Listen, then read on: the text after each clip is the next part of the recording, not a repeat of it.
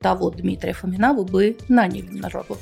Первично предпринимательство научило меня жизнь. Кто для вас те люди, которые приходят к вам в клинику? Это в первую очередь пациенты или это в первую очередь клиенты? Скучаете по клинической работе? Да. Сейчас у меня как в красотке, помните, заходит она такая big mistake, mistake. Вот у меня сейчас такая же ну, история в голове.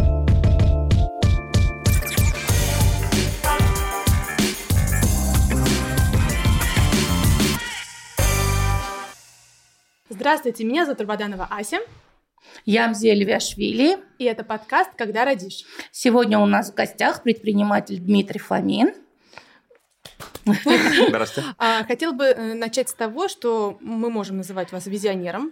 А, считается в мире, что только 4% людей из 100 а, предприниматели генетически, с генетической жилкой предпринимательской. Вы, наверное, относитесь, относитесь к этим 4% все же. Но скажите, пожалуйста, где вы учились управлять э, в медицинской сфере? Это какое-то знание, полученное извне, или это опыт, который вы получили при бизнесе в других сферах? Если говорить про предпринимательство и про проценты, э, ну, сложно как бы, да, есть разная статистика. Я думаю, что меньше, конечно, потому что э, иногда путают предпринимателей и люди, которые занимаются своим делом, да, есть люди, которые там делают что-то хорошо, и они не выстраивают структуру, не выстраивают систему, но это делают в качестве там, предпринимательства, условно, да, где они работают, получают деньги, они, получаются, юридические предприниматели, да, но по факту это такое свое дело, они его хорошо делают и э, его монетизируют, э, не э, устраивавшись на работу куда-то. То есть я все-таки считаю предприниматели те, кто формирует продукт, выстраивает какую-то такую большую систему и убежден, что, конечно, этих людей в принципе меньше.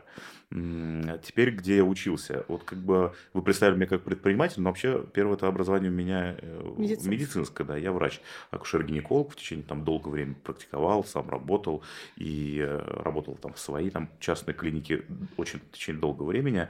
Последние там, 5 лет я не практикую. Ну, я просто в определенный момент понял, что не очень честно к моим пациентам, когда я начинаю э, заниматься организацией и лечить. Ну, в общем, я считаю, что если ты э, делаешь хочешь делать что-то хорошо, нужно концентрировать свое внимание, а тем более, если это медицина, ты не имеешь права просто распространиться. В общем, а, по поводу а, того, почему как бы я стал там, предпринимателем а, и где я там учился, первично предпринимательство научило меня жизнь. И мне всегда, когда я чем-то занимался, не знаю, будучи работой врачом, или до этого я кем только не поработал в своей жизни, и медбратом, и санитаром, и даже отвлеченной профессии в виде кочегара, как Виктор Цой когда-то поработал, только не уголь кидал, а газ а, включал. А, мне как-то хотелось всегда улучшить а, то, что происходит вокруг меня. Я видел большое количество недостатков, то, что можно улучшить для тех людей, которые работают, для тех для кого это вообще э, делается. И, в общем, наверное, вот это предпринимательство э, стало для меня э, таким образом жизни, условно улучшайзинга этого мира. То есть вообще, в принципе, предпринимательство создано для того, чтобы делать нашу жизнь лучше, делать нашу жизнь удобнее. Да? Вот Можно сказать, рафинирование.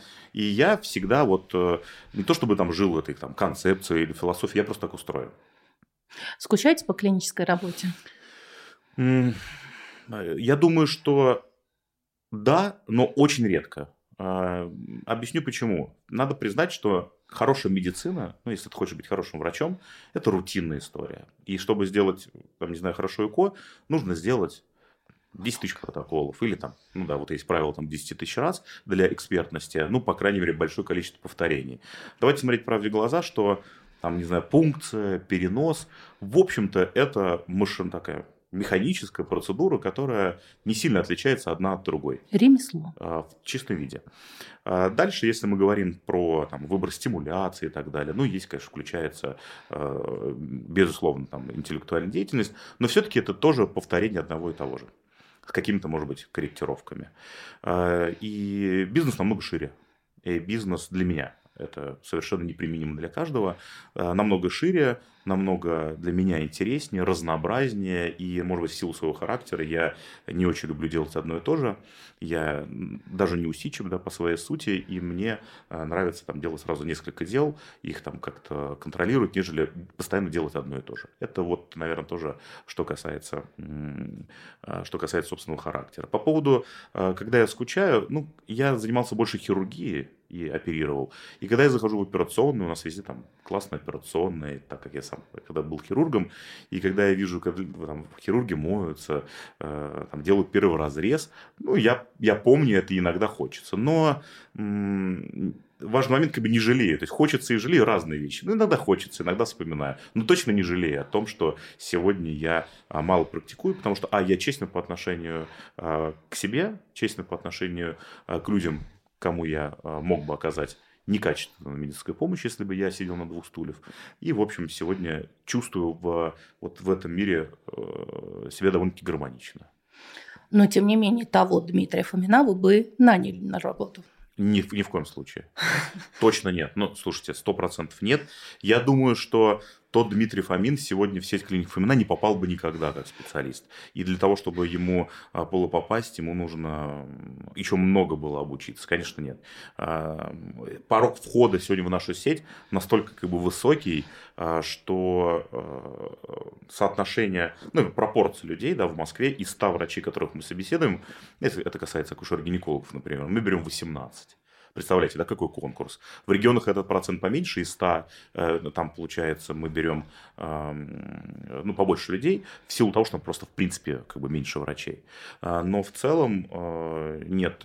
Тот э, Дмитрий Фомин, который работал в перинатальном центре, государственном, не попал бы в клинику Фомина. Это надо признать.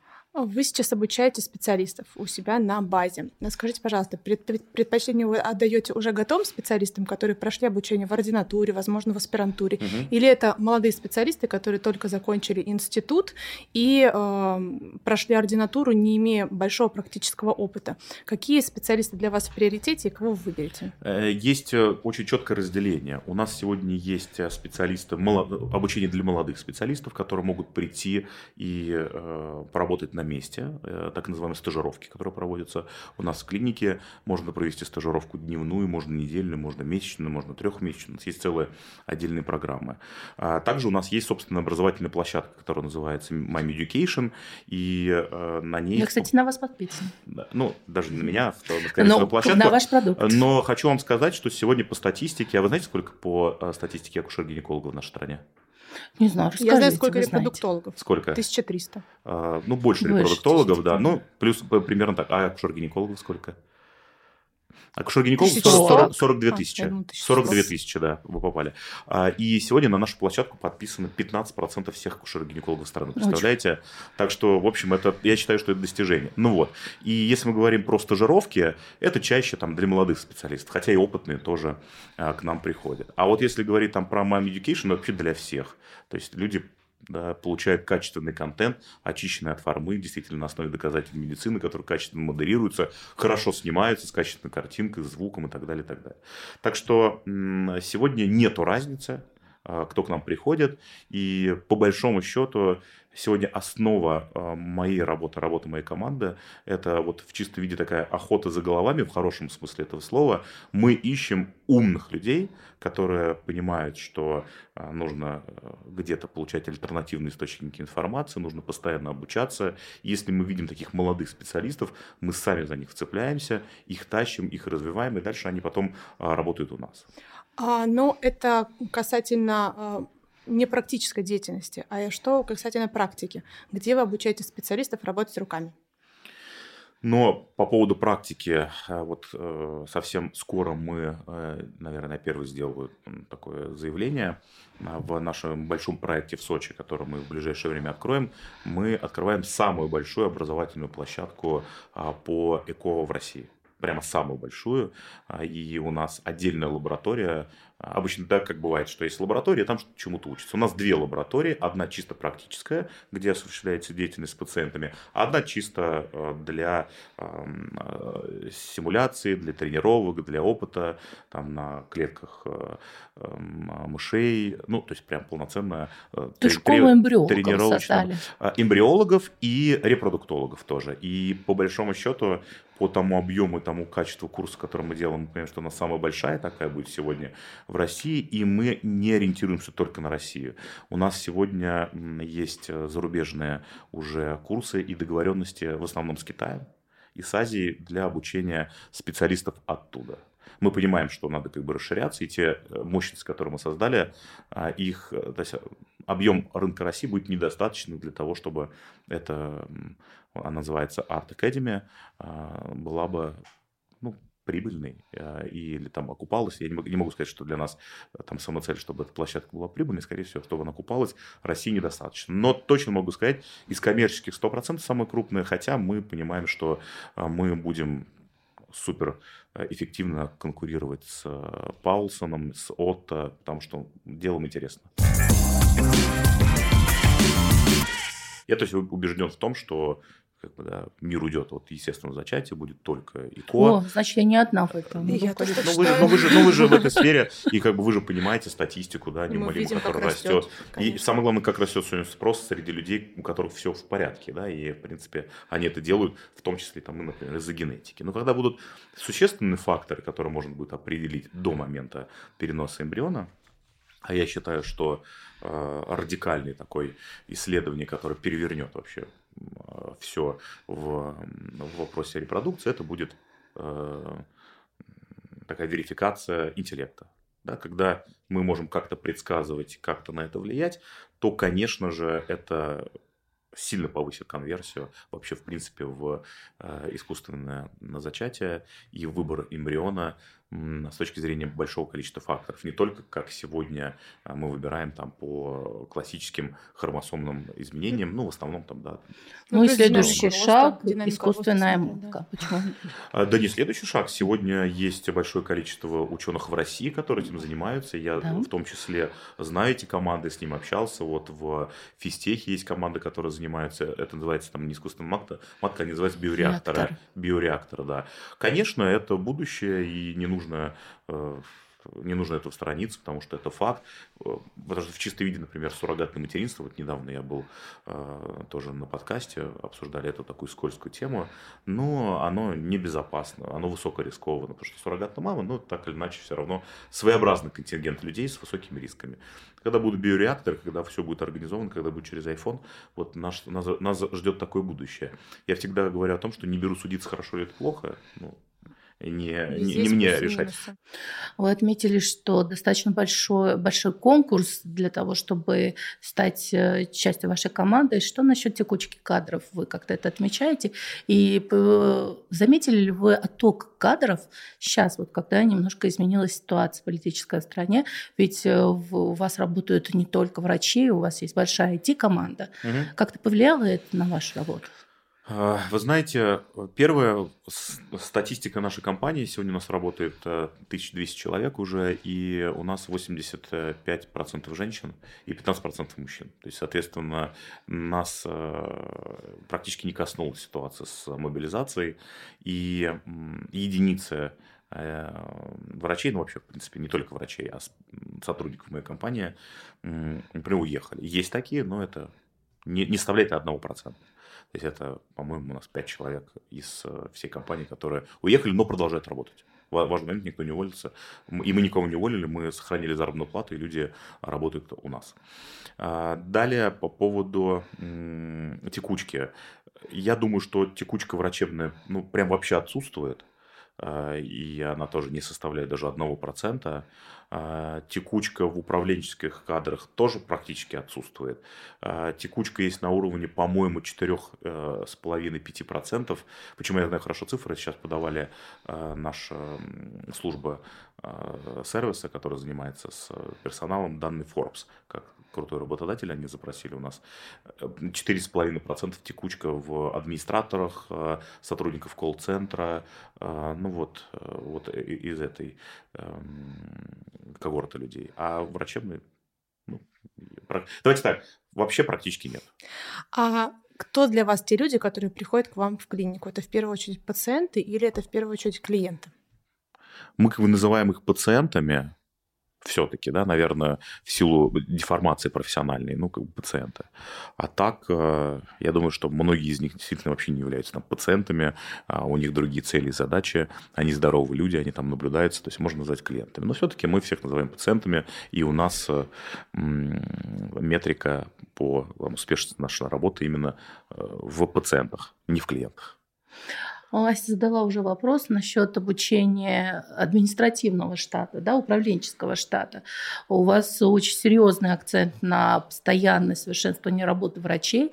А что насчет э, тех, кто управляет? Слушайте, это очень важно. Вот совсем недавно я только закончил обучение. Вы знаете, что у нас э, в группе нашей компании, нашим инвестором является фонд Билтех, а, который основал в том числе и собственник компании Вкусвилл. И они проводили сегодня классное обучение модели э, лидеров, э, лидерства по модели Beyond Taylor. Это такая современная, э, современная система, которая основана на клиентократии, да, то есть которая совсем считает, что бюрократия порочна, и мы тоже так считаем, а именно на клиентократии, что все зиждется и все строится от клиента или пациента в нашем случае. И мы вот сегодня, не один я, а я со своей командой, а, у нас было пятером, мы проходили это обучение. Оно длилось 6 недель, чтобы вы понимали, это было очень сложно, это были домашние задания, задания экзамены, и мы прям вспоминаем этот период действительно с таким напряжением. Вспомнил себя прям студентом, э, не знаю, под ФИС, потан, ну это было тяжело. И сегодня там следующий у них поток мы отправляем тоже людей, которые у нас работают, потому что это сильно меняет вообще э, сознание и представление о том, что происходит вокруг нас. Потому что порой мы работаем тоже по накатанной, как обычные люди, мы замыливается глаз, э, встаем на одни и те же рельсы. А, и вот такое мощное для нас там было открытие, его, в общем-то, банально вроде бы, да, для того, чтобы что-то сделать хорошо, не знаю, приложение или э, да даже качественную медицинскую услугу. А не нужно ничего придумывать. Или там сделать сайт, например. То есть мы сами там придумываем, думаем, «А давайте так сделаем, а давайте так сделаем. А в общем-то самый там простой и понятный путь для э, того, чтобы сделать хороший продукт, нужно просто спросить, во-первых, понять, для кого ты это делаешь, потому что иногда ты делаешь для пациента, а иногда кто-то делает это внутри, для внутреннего заказчика, для врачей и так далее. Нужно просто спросить, провести глубинное интервью. И вот сегодня а, мы после нашего обучения, у нас э, компания заразилась глубинное интервью, мы все всех друг друга спрашиваем, общаемся, и это невероятный опыт. Потому что иногда мы думаем, что нашим там, пациентам, клиентам, да кому угодно, да, вот нужно так. Потому что нам так кажется. А твой опыт вообще не релевантен. И когда ты спрашиваешь 10, 20, 30, 40, 100 человек, которые являются на самом деле твоими э, клиентами, э, совсем меняется э, путь э, с ними взаимодействия, выстраивания коммуникации. Да? Вот, например, мы вообще сегодня полностью отходим от э, первичного взаимодействия с нашими пациентами через бренд. И мы поняли, что через бренд вообще не конверсионные вещи никому не нужно. Хоть клиника Фомина, хоть Скайферт, хоть кто угодно, да, не обижай никого. А первичная коммуникация каждого пациента связана Нет, только с врачом. Только, только с врачом. Ну, а вот когда ты выстроил с врачом, и он пришел, увидел, что действительно в этом учреждении там можно оставаться, можно доверять тебе комфортно и много-много факторов, тогда уже с ним можно коммуницировать. А первично это не имеет значения. А, кто ваш основной конкурент на рынке российском касательно медицинских услуг? Кого вы считаете конкурентом? Mm. Или вы считаете, что у вас нет конкурентов? Не, ну, слушайте, конечно, конечно, все конкуренты э, в той или иной степени я думаю, что с точки зрения автоматизации э, процессов, медицинских именно, с точки зрения качества медицины, э, мы не видим конкурентов, потому что никто этого не делает. То, что делает, делаем мы, и нам даже не очень понятно, почему это не Оценка делают. Оценка качества, да, вы а, Именно менеджмент качества, менеджмент качества с помощью IT. Ну, это реально как бы не делают. Это сложно, это дорого, причем как бы мало иметь денег, нужно иметь команду и время для того, чтобы это реализовать. Но может быть, кто-то начинает, но вот так вот, чтобы прямо с кем-то даже можно подискутировать и сказать, а как у вас, как у нас, но вот мы в этом плане конкурентов не видим. С точки зрения бизнеса, слушайте, огромное количество конкурентов, огромное количество компаний, которые супер качественно работают и по привлечению, и по взаимодействию, и по сервису, и у нас, ну, мы, мы далеко не совершенны, и мы понимаем, что нам есть много чего менять, и мы стремимся тоже в этом развивать. А вот в качестве, ну, честно говоря, Давайте, вот важный момент тоже, кстати, я хотел бы говорить, что вот в качестве, например, в части женского здоровья, да, и даже больше там, гинекологии, пока еще. Вот здесь мы достигли системно супер высоких результатов, независимо от клиники, независимо от кабинета, независимо от города. Э, и это позволило нам не только из-за того, что мы выбираем там, квалифицированных специалистов, еще раз, 600 человек работает врачебного состава, невозможно всех взять идеально. А это нам помогает сделать система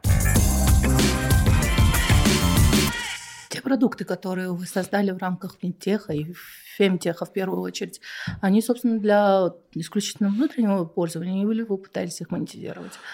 А, первично всегда все было для внутреннего пользования, и а, ну, как бы цель только лишь а, повышение там, качества собственных услуг. Но если говорить там, через эволюционную цель, которая у нас тоже есть, а эволюционная цель сегодня это правильный диагноз и эффективное лечение там, на основе доказательной медицины каждому пациенту нашей страны, то мы, конечно, это сегодня популяризируем. И вот давайте так, монетизация, ну такое слово неправильно ну, здесь. Продать что, продукт другим ну, клиникам. Ну, Почему? в общем, давайте так. А, другим клиникам никому не продаем. Да. С радостью продали по одной причине. Никому это не надо.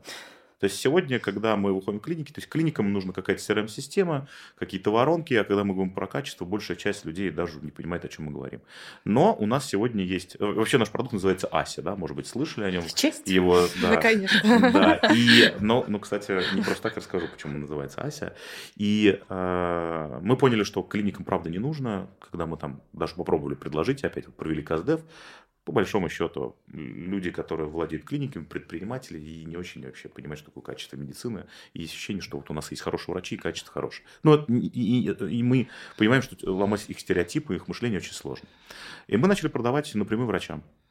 И у нас сегодня есть продукт, который называется ASI Assistant, а, где врачи сами покупают это, этот продукт, на приеме через iPhone, либо устанавливают на компьютер и используют его и мега довольны. То же самое, как э, продукт My Education. У нас есть и э, B2C, то есть, где, который мы продаем врачам, вот как вы да, купили, и есть B2B, где мы продаем клиникам. А если не ошибаюсь, э, клиника у нас там ну, штук 7-10, которые купили. Вот на моей памяти, по-моему, это GMS, это клиника Чайка, а, мне кажется, EMC даже то ли покупала, то ли, ну, в общем, тоже интересовалась. А так, по большей части, этот продукт покупает э, непосредственно врач.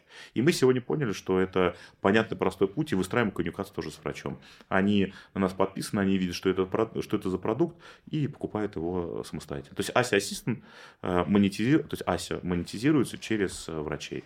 Но скажу вам честно, в части там, финансов это, конечно, ну, для нас как бы не принципиально. Правда, на нас вышел департамент здравоохранения Москвы и сказал, говорит, мы знаем нашу систему, вы, мы сейчас выстраиваем мощную службу женской консультации, они хотят сделать. Я думаю, кстати, сделают. Вот как они сейчас сделали поликлиники и ковидари, вот эти ковидные там центры, неплохо сделали.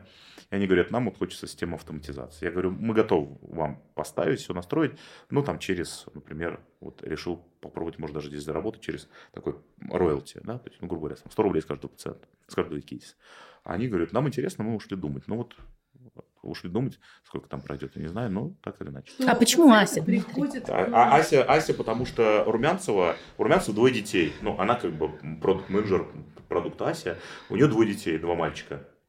И она долго делала продукт, ну, это продукт и сказала, блин, похоже, я как бы больше Дочку не буду рожать. Родила, да? И как бы родила дочку, говорит, можно не называть? Я говорю, ну, конечно, назови. А дальше мы к ней придумали уже там автомати- автоматическая там какая-то система. Но сам, да, это я там попросил, вот это ее ребенок. Мне немножко непонятно, знаете что?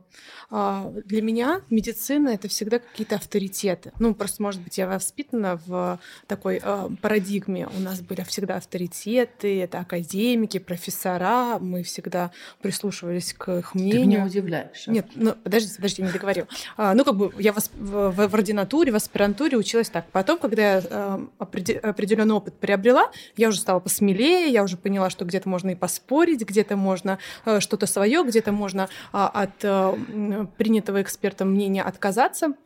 А, в вашей системе, получается, нет э, таких экспертов, которые а, временем закалены, так скажем, у которых огромных, огромное количество практики, 10 э, тысяч э, пункций и так далее. Так получается? То есть у вас молодые специалисты, которые развиваются, которые изучают современную литературу, но которые не обладают большой практической деятельностью. Я вот не могу понять, откуда берут практику, потому что когда, допустим, я работала в ординатуре, в клинической, 45 э, человек в день, э, прием, э, поток, экстренная хирургия, экстренная гинекология, и это определенный опыт для работы мне дало.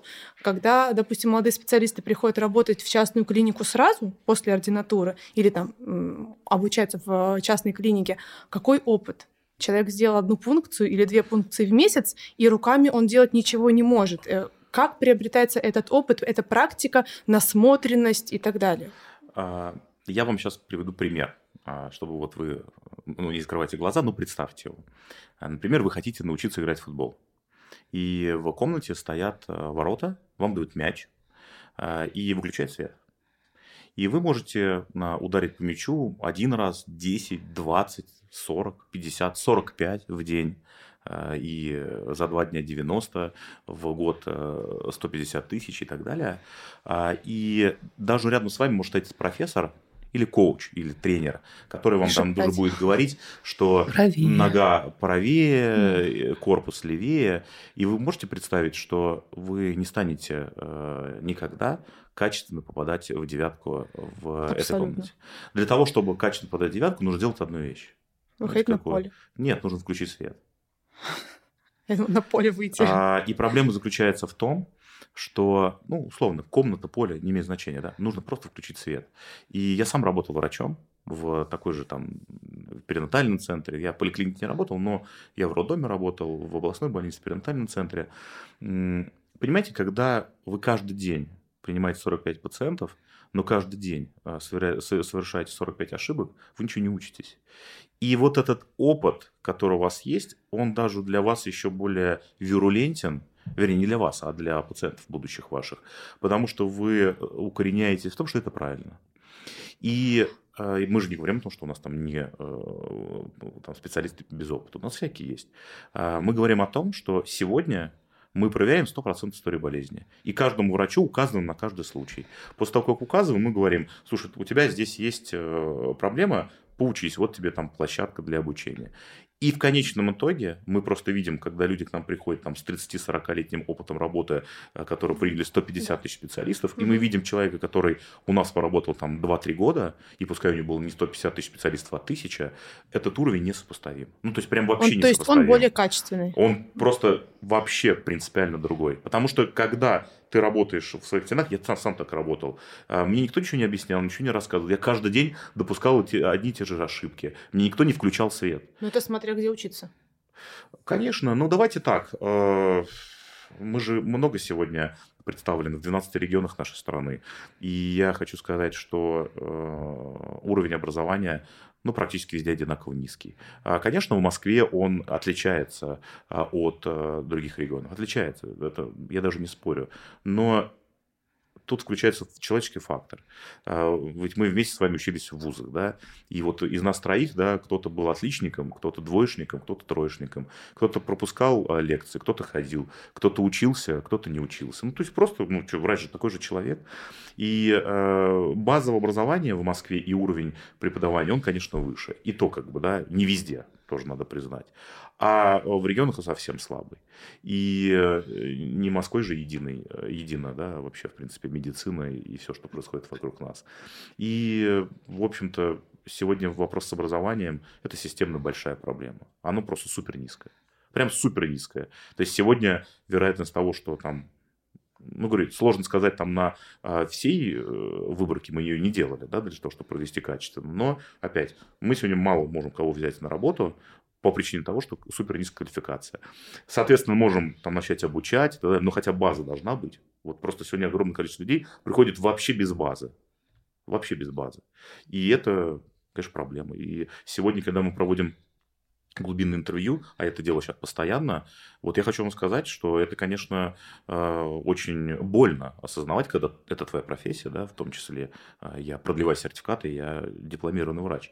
Могу сказать так, что врачам не доверяет 100% населения. Давайте так, 100% людей, которых я э, проводил глубинное интервью, а я это делал много, не доверяют. Вот поговорить, пообщайтесь с вашими пациентами. 90, а, по моей статистике, 94% мне сказали нет, а 6% сказали так. Вы доверяете? Конечно, но. И вы же сами понимаете, откуда это возникло недоверие. Недоверие не возникло не из-за того, что вот почему-то э, всем захотелось э, и решили, что врачи плохие. Да потому что качество Давайте низкое. согласимся с этим, потому что мы тоже бываем но мы сами пациентами бываем, да, да конечно, конечно. Надо об этом сказать. И очень-очень аккуратно подбираем при необходимости врача. Но... И, сами, и, и сами ввязываемся, вваливаемся в проблемы, где нам не могут помочь. Контроль качества. Отличная история. Страхует клиники от возможных ошибок, страхует пациентов. Да, пациентов, вас, конечно, клиники еще от пациентов. И врачей. А вообще отдельно вы страхуете врачей от э, возможных профессиональных рисков? Да, нет. Когда-то мы решили озадачиться этим вопросом, внимательно почитали и поняли, что Таких это просто, это, нет, это наверное, просто да? вымогательство денег от страховой компании, и там написано, что если это гетерогения, ну, то есть если ошибка врача, то, в общем-то, они э, деньги не... Ну, а всегда, а всегда всегда ошибается врач. То есть, ну, других ситуаций же не может быть. Ну, страховая компания в этом плане. Как, давайте так, это было давно, мы сейчас на это не обращали внимания. Но но- продуктов таких рабочих действительно Ну, по крайней мере, когда, когда мы этим занимались, их не было. Мы все везде читали, что И вчера не было. да, ну все, значит, значит нет. Но я думаю, что вряд ли они будут это делать, потому что э, они страховые компании не дураки, они очень хорошо умеют делать одну вещь. Стра- э, Зарабатывать э, себе деньги. анализи- Не, нет, анализировать риски. Они, у них продукт анализирует риски. А получается, что с врачами они понимают, что могут э, попасть э, в неудобное положение, потому что низкая квалификация и будут постоянно ввязываться э, в ошибки. И написали, что да, застрахуем, но только если это не ошибка врача. Вы сказали, я с вами сто процентов согласна, что пациент приходит на врача, не на имя клиники, не на красивые фасады и так далее и тому В подобное. большей части, да. Как вы эм, в этом смысле помогаете врачам быть более известными, заметными, э, Мгм. в том числе и в, там, в медиапространстве? Занимались вы этим путем? Ну, конечно, у нас есть целый продукт, который называется Дофамин Медиа, и сегодня а, мы, э, там, да, если там подписаны меня, может, видели, я а, проводил там э, э, обучение, у нас есть целая команда, у нас есть пиар-директор Ксения Король, которая сегодня а, руководит этой площадкой и на такой системном уровне образует врачей, как заниматься им продвижением самих себя. Но, тем не менее, например, даже материально вы не помогаете, не поощряете. Помогаем. Ну Вот, например, вчера буквально у нас сейчас э, эм, выстроилось отделение гинекологического рака, очень важное для нас, и мы прям к этому э, серьезно подошли, собрали крутую команду, уже, э, уже активно работаем, уже проводим операции, химиотерапию у нас, и у нас есть действительно талантливый хирург, ну, который прям все оперирует, и мы понимаем, что коммуникация с, в онкогинекологии выстраивается во многом с хирургом. Вообще хирургов, э, онкогинекологов немного в нашей стране, реально немного. И вот мы такого нашли, э, адекватного, коммуникабельного, молодого, с руками, с э, большим вот здесь опытом, потому что здесь мануальный навык. И э, поняли, что недостаточно силы его личного бренда, и за свои деньги э, начинаем его, ну, только вчера, вот верится, нет, у нас был разговор, э, за свои деньги начинаем его развивать. Ну, то есть там бюджет там, на врача 100 тысяч в месяц, который мы будем делать в течение, там, не знаю, года, полутора, плюс помимо денег это еще наши связи, может быть, он у вас окажется, да, мы вас попросим, ну, так или иначе у нас большая контактная группа, э, и тем самым развиваем. Ну, много, давайте так, постоянно развиваем. Тут еще важный момент, что мы активно все равно развиваем свой бренд. И сегодня те э, врачи, которые оказываются у нас, они этот э, шлейф задевают. То есть вот определенная волна, больш- большая волна пациентов им тоже достается, потому что сегодня на клинику именно начинают идти. Но это как бы, как я сказал, что все равно как бы основа, основы идут на врачей, надо признать. Хотя по статистике сегодня у нас 52% идут на клинику, э, э, 52 на врача, 48 на клинику. Но э, тут надо очищать первичное, повторное, э, не очень, не очень качественная статистика. Большая, большой госпиталь у вас готовится к открытию, и много площадей, наверняка много специальностей. Да. Как вы с кадровым вопросом здесь решаете? Это все представители того региона, где вы открываетесь, или, или будут у вас командированные? Э, 70% людей, которые приехали в Сочи, э, мы сделали отдельный этаж апартамента, ну, прям гостиничный комплекс для людей, которые приехали, мы бесплатно э, предоставляем им жилье, и э, 70% это приезжие. А, Потому что, конечно, кадровый потенциал в том регионе ну, не, не очень высокий. Хотя надо признать, что мы нашли классную команду сильных врачей, и они оказались все у нас. Но вообще, чему я очень рад и считаю, что как раз это достижение там, нашей команды, наша работа э, в том, что если мы сегодня оказываемся в каком-то городе, мы не сталкиваемся с проблемами, с проблемами кадров. Да? Как многие, я, я знаю, там сетевые структуры выходят и начинают HeadHunter, там, всякие да, вот эти э, агентства искать врачей. У нас сегодня происходит по-другому. Да? То есть, если мы где-то оказываемся, нам сразу тысяча заявок, хотим у вас работать. Ну, не тысячи, там, понятно, десятки, где-то сотни, в зависимости от региона. Хотим у вас работать. И мы начинаем уже выбирать, с кем мы можем работать. А иногда вообще сегодня выстраивается по-другому. Собирается команда, прям отдельная команда. Вот, в Самаре есть там команда 27 человек.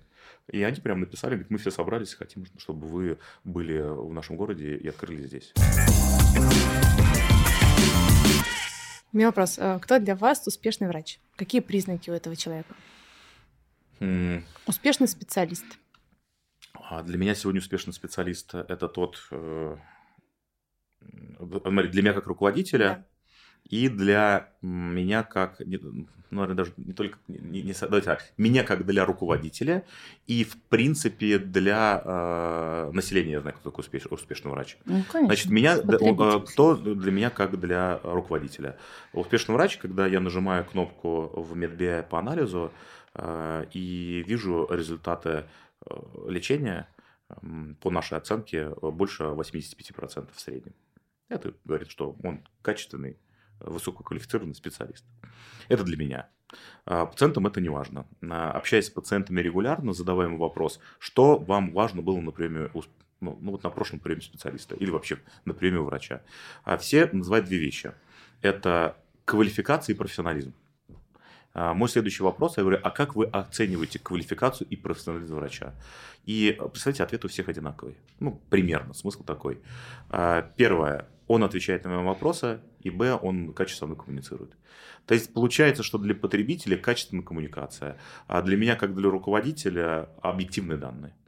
А, и на стыке э, этой качественной коммуникации и объективных данных, которые у меня есть, э, это для меня квалифицированный специалист. Вот это так. Вчера общались с нашим руководителем юридического департамента. Она мне натолкнула на интересную мысль. Она такая очень умная и вдумчивая девушка, хоть и очень молодая. Она сказала, что вот если мы говорим про коммуникацию, наверное, это не, не, не точно, но имеет место быть.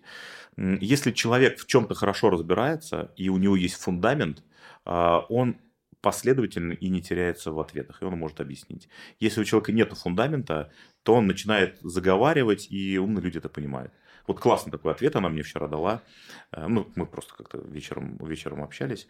И, наверное, наверное, вот для меня, если я иду к какому-то специалисту и задаю конкретные вопросы, а я, сами понимаете, что как обычный э, человек, тоже болею, у меня бывает разные ситуации.